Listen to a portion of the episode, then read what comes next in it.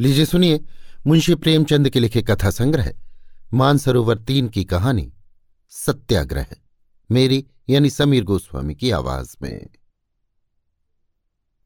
His excellency viceroy Banaras आ रहे थे।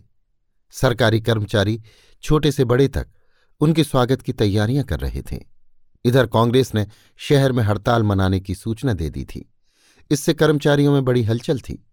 एक ओर सड़कों पर झंडियाँ लगाई जा रही थी, सफ़ाई हो रही थी बड़े बड़े विशाल फाटक बनाए जा रहे थे, दफ्तरों की सजावट हो रही थी, पंडाल बन रहा था। दूसरी ओर फौज और पुलिस के सिपाही, संगी ने चढ़ाए शहर की गलियों में और सड़क पर कवायद करते फिरते थे। कर्मचारियों की सिर तोड़ कोशिश थी कि हड़ताल न होने पावे, मगर कांग्रेसियों की धुन थी कि हड़ताल हो और ज़रूर हो। अगर कर्मचारियों को पशु बल का ज़ोर है तो हमें नैतिक बल का भरोसा। इस बार दोनों की परीक्षा हो जाए कि मैदान किसके हाथ रहता है। घोड़े पर सवार मजिस्ट्रेट सुबह से शाम तक दुकानदारों को धमकियाँ देता फिरता कि एक एक को जेल भिजवा दूँगा, बाज़ार लुटवा दूँगा, ये करूँगा और वो करूँगा। दुकानदार हाथ बाँध कर कहते, हुजूर बादशाह हैं, विधाता हैं, जो चाहे कर सकते हैं, पर हम क्या करें? कांग्रेस वाले हमें जीता न छोड़ेंगे। हमारी दुकानों पर धरने देंगे, हमारे ऊपर बाल बढ़ावेंगे, कुएँ में गिरेंगे उपवास करेंगे। कौन जाने दो चार प्राण ही दे दें तो हमारे मुँह पर सदैव के लिए कालिख पुत जाएगी। हुजूर उन्हीं कांग्रेस वालों को समझावे तो हमारे ऊपर बड़ा एहसान करें। हड़ताल न करने से हमारी कुछ हानि थोड़े ही होगी।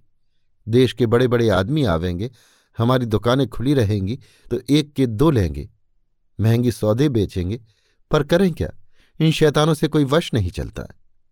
राय हरनंदन साहब राजा लालचंद और खां बहादुर मौलवी महमूद अली तो कर्मचारियों से भी ज़्यादा बेचैन थे। मजिस्ट्रेट के साथ साथ और अकेले भी बड़ी कोशिश करते थे।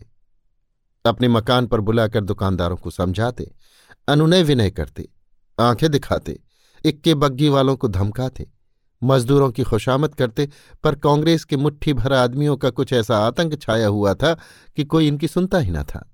यहाँ तक कि पड़ोस की कुंजड़िन ने भी निर्भय होकर कह दिया, हुजूर चाहे मार डालो, पर दुकान न खुलेगी, नाक न कटवाऊँगी।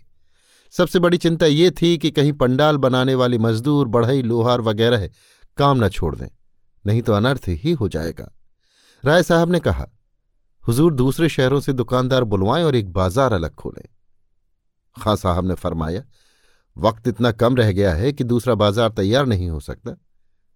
हुजूर कांग्रेस वालों को गिरफ़्तार कर ले या उनकी जायदाद जब्त कर ले। फिर देखिए कैसे काबू में नहीं आते। राजा साहब बोले, पकड़ थकड़ से तो लोग और झल्लाएँगे। कांग्रेस से हुजूर कहें कि तुम हड़ताल बंद कर दो तो सबको सरकारी नौकरी दे दी जाएगी। उसमें अधिकांश बेकार लोग पड़े हैं, ये प्रलोभन पाते ही फूल उठेंगे। मगर मजिस्ट्रेट को कोई राय न जची। यहाँ तक कि वायस राय के आने में तीन दिन और रह गए। आखिर राजा साहब को एक युक्ति सूझी, क्यों ना हम लोग भी नैतिक बल का प्रयोग करें? आखिर कांग्रेस वाले धर्म और नीति के नाम पर ही तो ये तूमार बांधते हैं। हम लोग भी उन्हीं का अनुकरण करें, शेर को उसके मांद में पछाड़े। कोई ऐसा आदमी पैदा करना चाहिए जो व्रत करे कि दुकानें न खुली तो मैं प्राण दे दूँगा।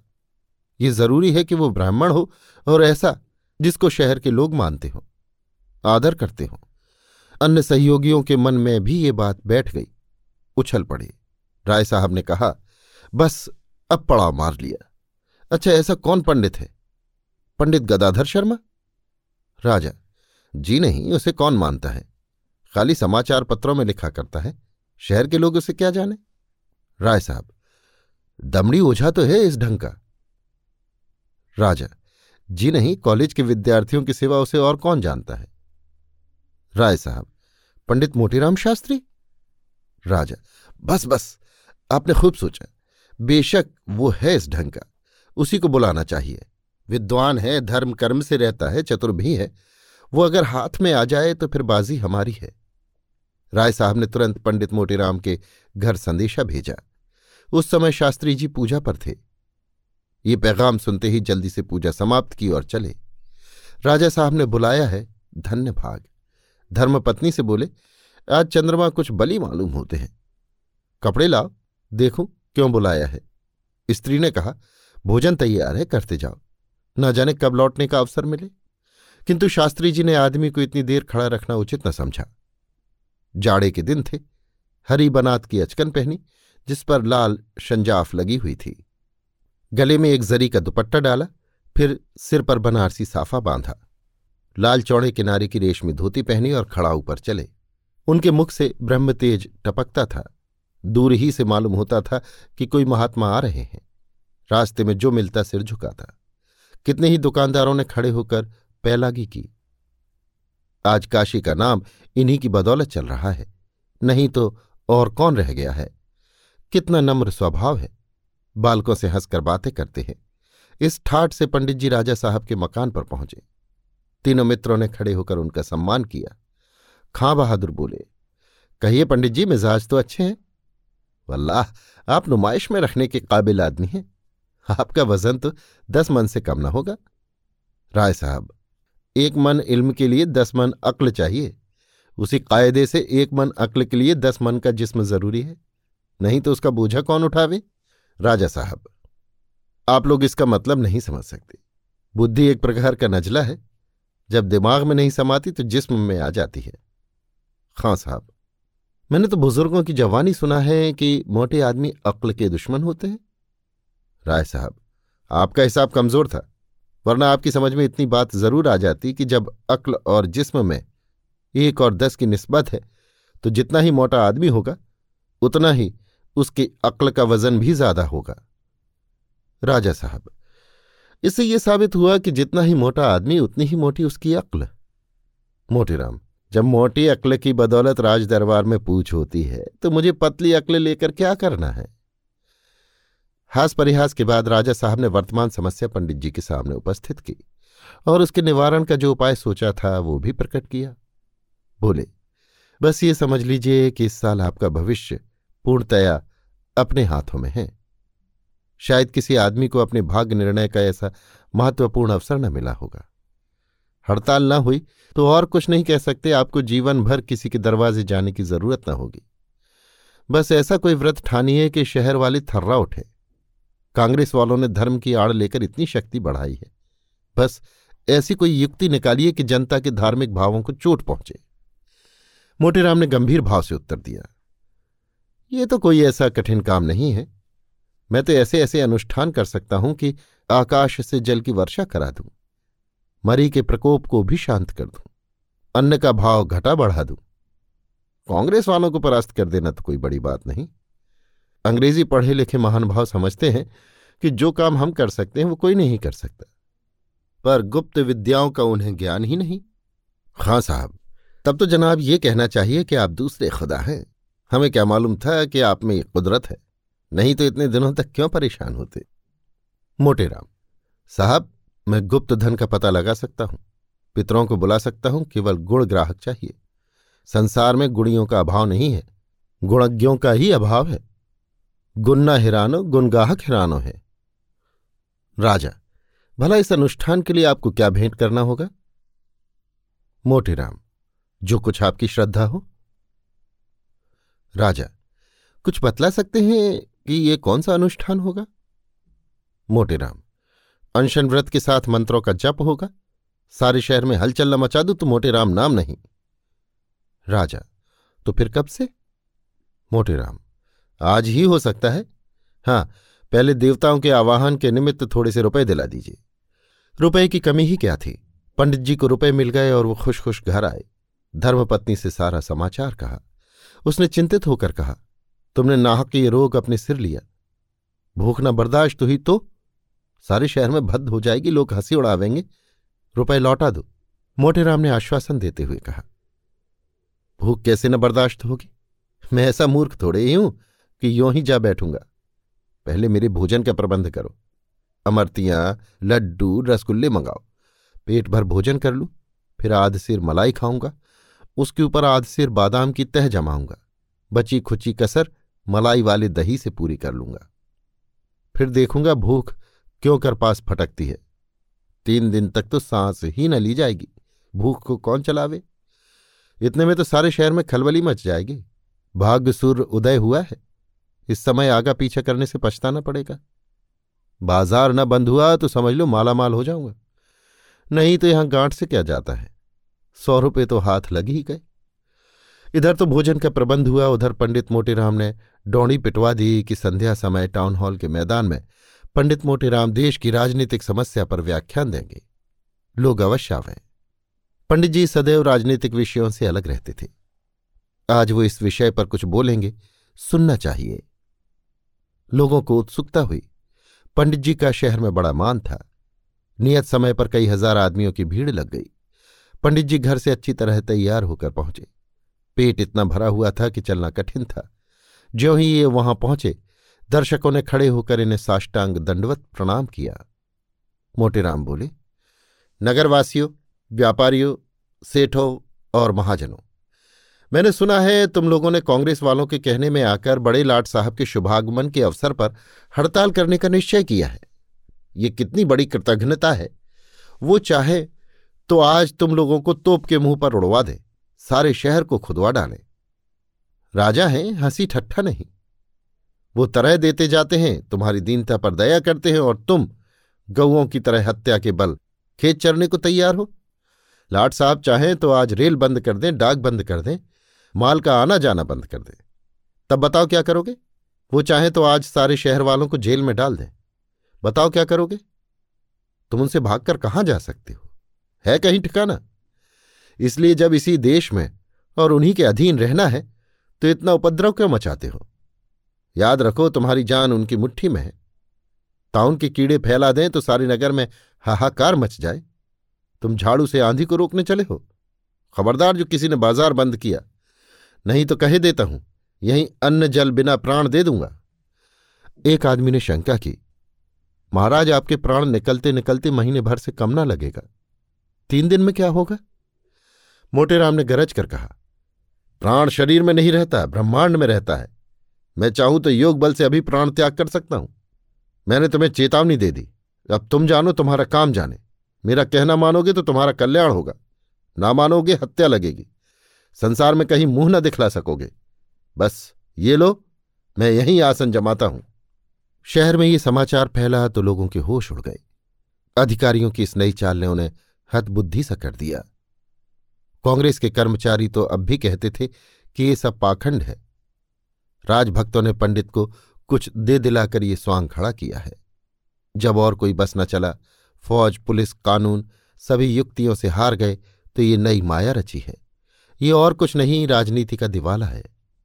नहीं पंडित जी, ऐसे कहाँ के देश सेवक थे जो देश की दशा से दुखी होकर व्रत ठान थे इन्हें भूखों मरने दो दो दिन में चैं बोल जाएँगे। इस नई चाल की जड़ अभी से काट देनी चाहिए।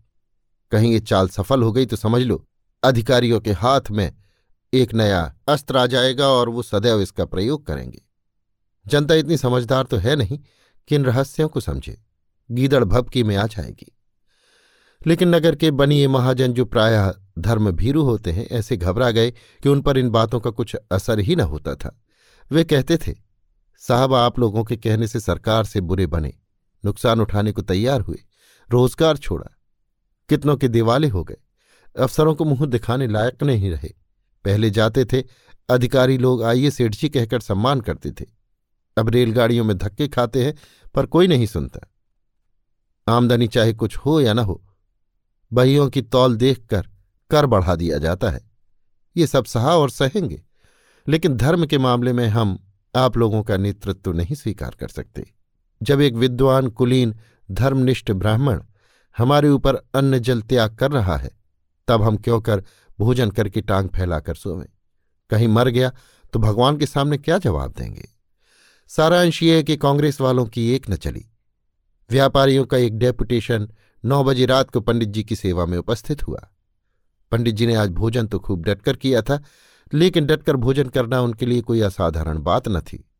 महीने में प्रायः बीस दिन वो अवश्य ही न्योता पाते थे, और निमंत्रण में डटकर भोजन करना एक स्वाभाविक बात है।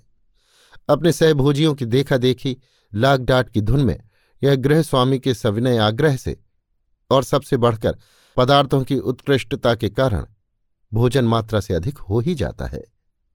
पंडित जी की जठराग्नि ऐसी परीक्षा में उत्तीर्ण होती रहती थी। अतएव इस समय भोजन का समय आ जाने से उनकी नीयत कुछ डवाडोल हो रही थी। ये बात नहीं कि वो भूख से व्याकुल थे, लेकिन भोजन का समय आ जाने पर अगर पेट अफरा हुआ ना हो, अजीर्ण ना हो गया हो तो मन में एक प्रकार की भोजन की चाह होने लगती है। शास्त्री जी की इस समय यही दशा हो रही थी। जी चाहता था किसी खोचे वाले को पुकार कर कुछ ले लेते। किंतु अधिकारियों ने उनकी शरीर रक्षा के लिए वहाँ कई सिपाहियों को तैनात कर दिया था। वे सब हटने का नाम न लेते थे। पंडित जी की विशाल बुद्धि इस समय यही समस्या हल कर रही थी कि इन यमदूतों को कैसे टालूं। खामोखा इन पाजियों को यहाँ खड़ा कर दिया। मैं कोई कैदी तो हूँ नहीं कि भाग जाऊँगा। अधिकारियों ने शायद ये व्यवस्था इसलिए कर रखी थी कि कांग्रेस वाले ज़बरदस्ती पंडित जी को वहाँ से भगाने की चेष्टा न कर सकें। कौन जाने वे क्या चाल चले? कहीं किसी कुत्ते ही को उन पर छोड़ दें या दूर से पत्थर फेंकने लगें? ऐसे अनुचित और अपमानजनक व्यवहारों से पंडित जी की रक्षा करना अधिकारियों का कर्तव्य था। वो अभी इसी चिंता में थे कि व्यापारियों का डेपुटेशन आ पहुँचा। पंडित जी कोहनियों के बल लेटे हुए थे, संभल बैठे। नेताओं ने उनके चरण छूकर कहा, महाराज, हमारे ऊपर आपने क्यों ये कोप किया है? आपकी जो आज्ञा हो, वो हम शिरोधार्य करें। आप उठिए अन्न जल ग्रहण कीजिए। हमें नहीं मालूम था कि आप सचमुच ये व्रत ठानने वाले हैं। नहीं तो हम पहले ही आपसे विनती करते। अब कृपा कीजिए, दस बजने का समय है। हम आपका वचन कभी न टालेंगे। मोटेराम ये कांग्रेस वाले तुम्हें मटिया मेट करके छोड़ेंगे। आप तो डूबते ही हैं तो मैं भी अपने साथ ले डूबेंगे। बाज़ार बंद रहेगा तो इससे तुम्हारा ही टोटा होगा। सरकार को क्या? तुम नौकरी छोड़ दोगे, आप भूखों मरोगे। सरकार को क्या? तुम जेल जाओगे, आप चक्की पीसोगे। सरकार को क्या? ना जाने इन सबको क्या सनक सवार हो गई है कि अपनी नाक कटाकर दूसरों का असगुन मनाते हैं? तुम इन कुपंथियों के कहने में ना क्यों? दुकानें खुली रखोगे? सेठ, महाराज, जब तक शहर भर के आदमियों की पंचायत न हो जाए, तब तक हम इसका बीमा कैसे ले सकते हैं? कांग्रेस वालों ने कहीं लूट मचा दी तो कौन हमारी मदद करेगा? आप उठिए, भोजन पाइए, हम कल पंचायत करके आपकी सेवा में जैसा कुछ होगा, हाल देंगे। मोटेराम तो फिर पंचायत करके आना। डेपुटेशन जब निराश होकर लौटने लगा तो पंडित जी ने कहा, किसी के पास सुंघनी तो नहीं है? एक महाशय ने डिबिया निकाल कर दे दी। लोगों के जाने के बाद मोटेराम ने पुलिस वालों से पूछा, तुम यहाँ क्यों खड़े हो? सिपाहियों ने कहा, साहब का हुक्म है, क्या करें? मोटेराम, यहाँ से चले जाओ। सिपाही, आपके कहने से चले जाए। कल नौकरी छूट जाएगी तो आप खाने को देंगे। मोटेराम हम कहते हैं, चले जाओ, नहीं तो हम ही यहाँ से चले जाएँगे। हम कोई कैदी नहीं है जो तुम घेरे खड़े हो। सिपाही, चले क्या चाहिएगा? मजाल है। मोटेराम मजाल क्यों नहीं है बे? कोई जुर्म किया है? सिपाही अच्छा जाओ तो देखे। पंडित जी ब्रह्म तेज में आकर उठे और एक सिपाही को इतनी ज़ोर से धक्का दिया कि वो कई कदम पर जा गिरा। दूसरे सिपाहियों की हिम्मत छूट गई। पंडित जी को उन सबने थल थल समझ लिया था। पराक्रम देखा तो चुपके से सटक गए। मोटेराम अब लगे इधर उधर नज़रें दौड़ाने कि कोई खोचे वाला नज़र आ जाए तो उससे कुछ ले। किंतु तुरंत ध्यान आ गया। कहीं उसने किसी से कह दिया तो लोग तालियाँ बजाने लगेंगे। नहीं, ऐसी चतराई से काम करना चाहिए कि किसी को कानो कान खबर न हो। ऐसे ही संकटों में तो बुद्धि बल का परिचय मिलता है। एक क्षण में उन्होंने इस कठिन प्रश्न को हल कर लिया। दैवयोग से उसी समय एक खोचे वाला जाता दिखाई दिया। ग्यारह बज चुके थे, चारों तरफ़ सन्नाटा छा गया था। पंडित जी ने बुलाया, खोचे वाले? ओ खोचे वाले, खोचे वाला, कहिए क्या दूँ? भूख लगाई ना, अन्न जल छोड़ना साधुओं का काम है, हमारा आपका नहीं।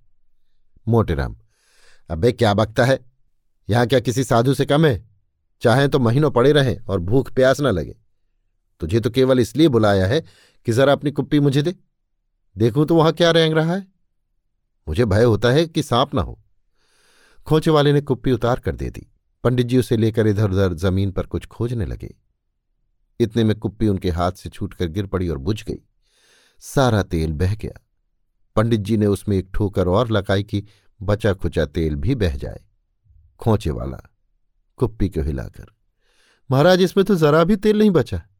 अब तक चार पैसे का सौदा बेचता, आपने ये खटराग बढ़ा दिया। मोटेराम, भैया हाथ ही तो है, छूट गिरी। तो अब क्या हाथ काट डालूं? ये लो पैसे, जाकर कहीं से तेल भरा लो। खोचे वाला, पैसे लेकर। तो अब तेल भरवा कर मैं यहाँ थोड़े ही आऊँगा।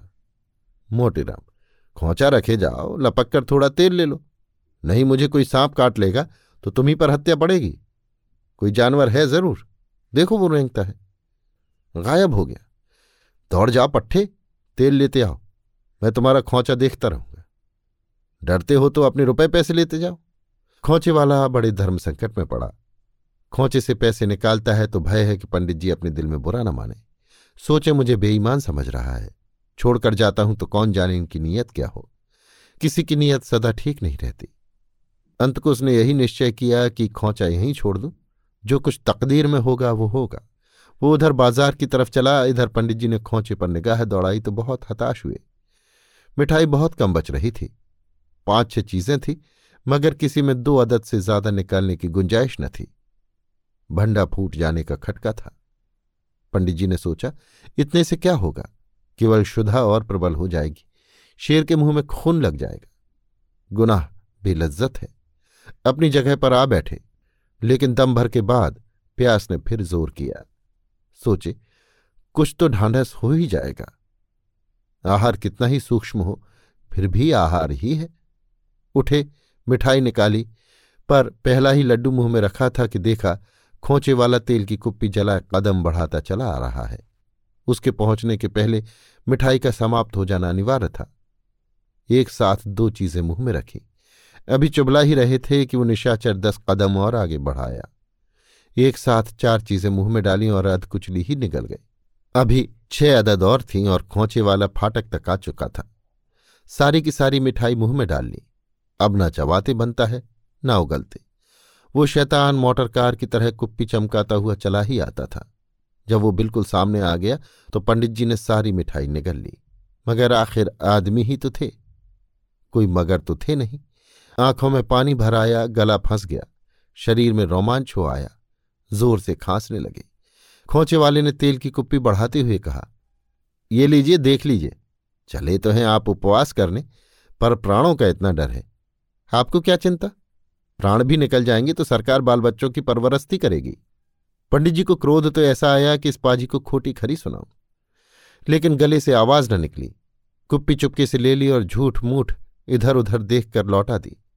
खोचे वाला, आपको क्या पड़ी थी जो चले सरकार का पक्ष करने? कहीं कल दिन भर पंचायत होगी तो रात तक कुछ तय होगा। तब तक तो आपकी आँखों में तितलियाँ उड़ने लगेंगी।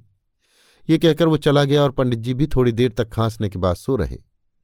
दूसरे दिन सवेरे ही से व्यापारियों ने मिसकोट करनी शुरू की। उधर कांग्रेस वालों में भी हलचल मची। अमन सभा के अधिकारियों ने भी कान खड़े किए। ये तो इन भोले भाले बनियों को धमकाने की अच्छी तरकीब हाथ आई।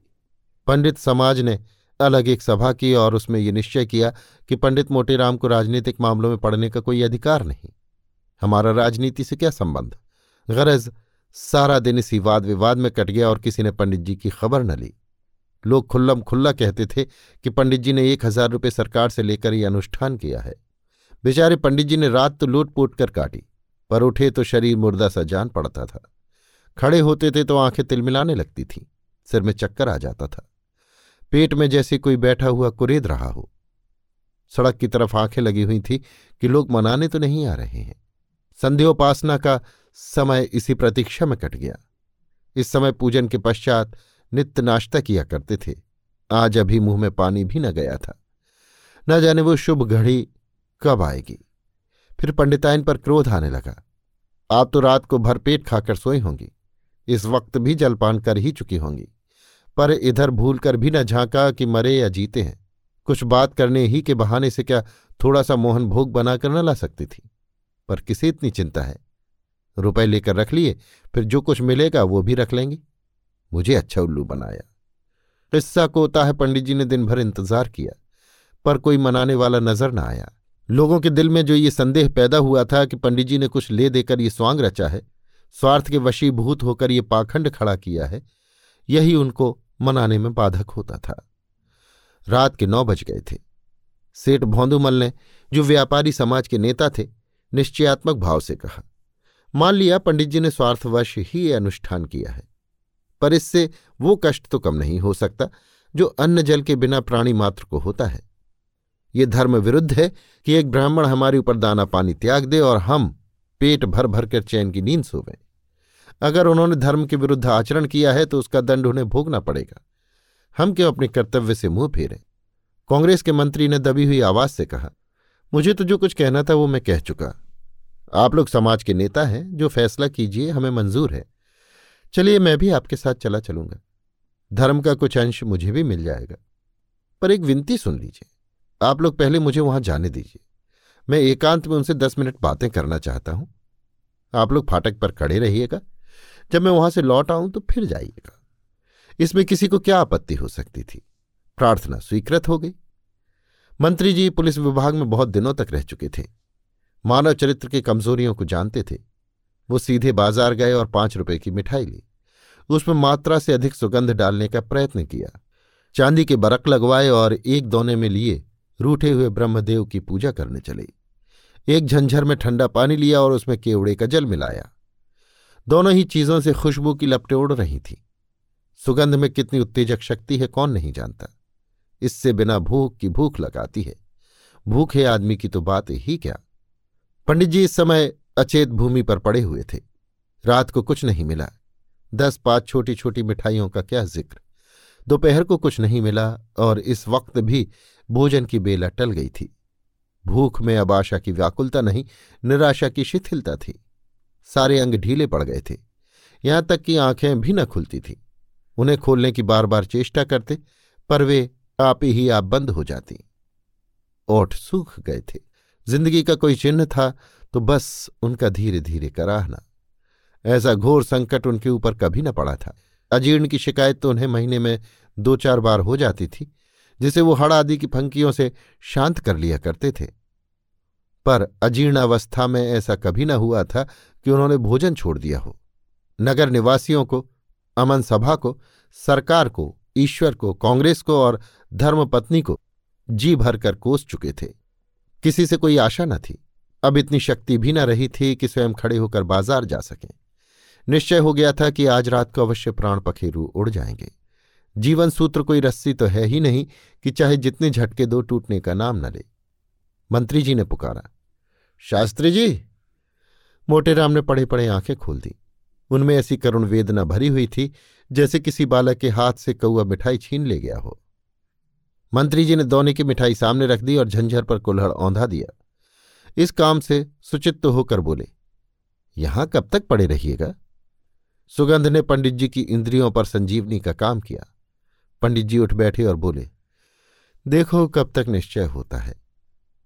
मंत्री यहाँ कुछ निश्चय विश्चय न होगा। आज दिन भर पंचायत हुई थी, कुछ तय न हुआ। कल कहीं शाम को लाट साहब आवेंगे, तब तक तो आपकी ना जाने क्या दशा होगी। आपका चेहरा बिल्कुल पीला पड़ गया है। मोटेराम यहीं मरना बदा होगा तो कौन टाल सकता है? इस दोने में कलाकंद है क्या? मंत्री हाँ तरह तरह की मिठाइयाँ हैं। एक नातेदार के यहाँ बैना भेजने के लिए विशेष रीत से बनवाई है। मोटेराम जब ही इनमें इतनी सुगंध है जरा दोना खोलिए तो। मंत्री ने मुस्कुराकर दोना खोल दिया और पंडित जी नेत्रों से मिठाइयाँ खाने लगे। अंधा आँखें पाकर भी संसार को ऐसी तृष्णापूर्ण नेत्रों से न देखेगा। मुँह में पानी भर आया। मंत्री जी ने कहा, आपका व्रत न होता तो दो चार मिठाइयाँ आपको चखाता। पाँच रुपये शेर के दाम दिए हैं। मोटेराम तब तो बहुत ही श्रेष्ठ होंगी। मैंने बहुत दिन हुए कलाकंद नहीं खाया। मंत्री आपने भी तो बैठे बिठाए झंझट मोल ले लिया। प्राण ही न रहेंगे तो धन किस काम आवेगा? मोटेराम क्या करूँ? फंस गया। मैं इतनी मिठाइयों का जलपान कर जाता था। हाथों से मिठाइयों को टटोल कर भोला की दुकान की होंगी? मंत्री, चखिए दो चार? मोटेराम क्या चखूं? धर्म संकट में पड़ा हूँ। मंत्री, अजी चखिए भी। इस समय जो आनंद प्राप्त होगा, वो लाख रुपए में भी नहीं मिल सकता। कोई किसी से कहने जाता है क्या? मोटेराम मुझे किसका भय है? मैं यहाँ दाना पानी बिना मर रहा हूँ और किसी को परवाह ही नहीं तो पर मुझे क्या डर? लाओ इधर दोना बढ़ाओ। जाओ सबसे कह देना, शास्त्री जी ने व्रत तोड़ दिया। भाड़ में जाए बाज़ार और व्यापार, यहाँ किसी की चिंता नहीं। जब धर्म नहीं रहा तो मैंने ही धर्म का बोझ थोड़े ही उठाया है। ये कहकर पंडित जी ने दोनों अपनी तरफ़ खींच लिया और लगे बढ़ बढ़कर हाथ मारने। यहाँ तक कि एक पल भर में आधा दोना समाप्त हो गया। सेठ लोग आकर फाटक पर खड़े थे। मंत्री ने जाकर कहा, जरा चलकर तमाशा देखिए। आप लोगों को ना बाज़ार खोलना पड़ेगा, ना खुशामद करनी पड़ेगी। मैंने सारी समस्या हल कर दी। ये कांग्रेस का प्रताप है। चांदनी छिटकी हुई थी। लोगों ने आकर देखा, पंडित जी मिठाई ठिकाने लगाने में वैसे ही तन्मय हो रहे हैं, जैसे कोई महात्मा समाधि में मग्न हो। भौंदूमल ने कहा, पंडित जी के चरण छूता हूँ। हम लोग तो आ ही रहे थे, आपने क्यों जल्दी की? ऐसी जुगत बताते कि आपकी प्रतिज्ञा भी न टूटती और कार्य भी सिद्ध हो जाता। मोटेराम, मेरा काम सिद्ध हो गया।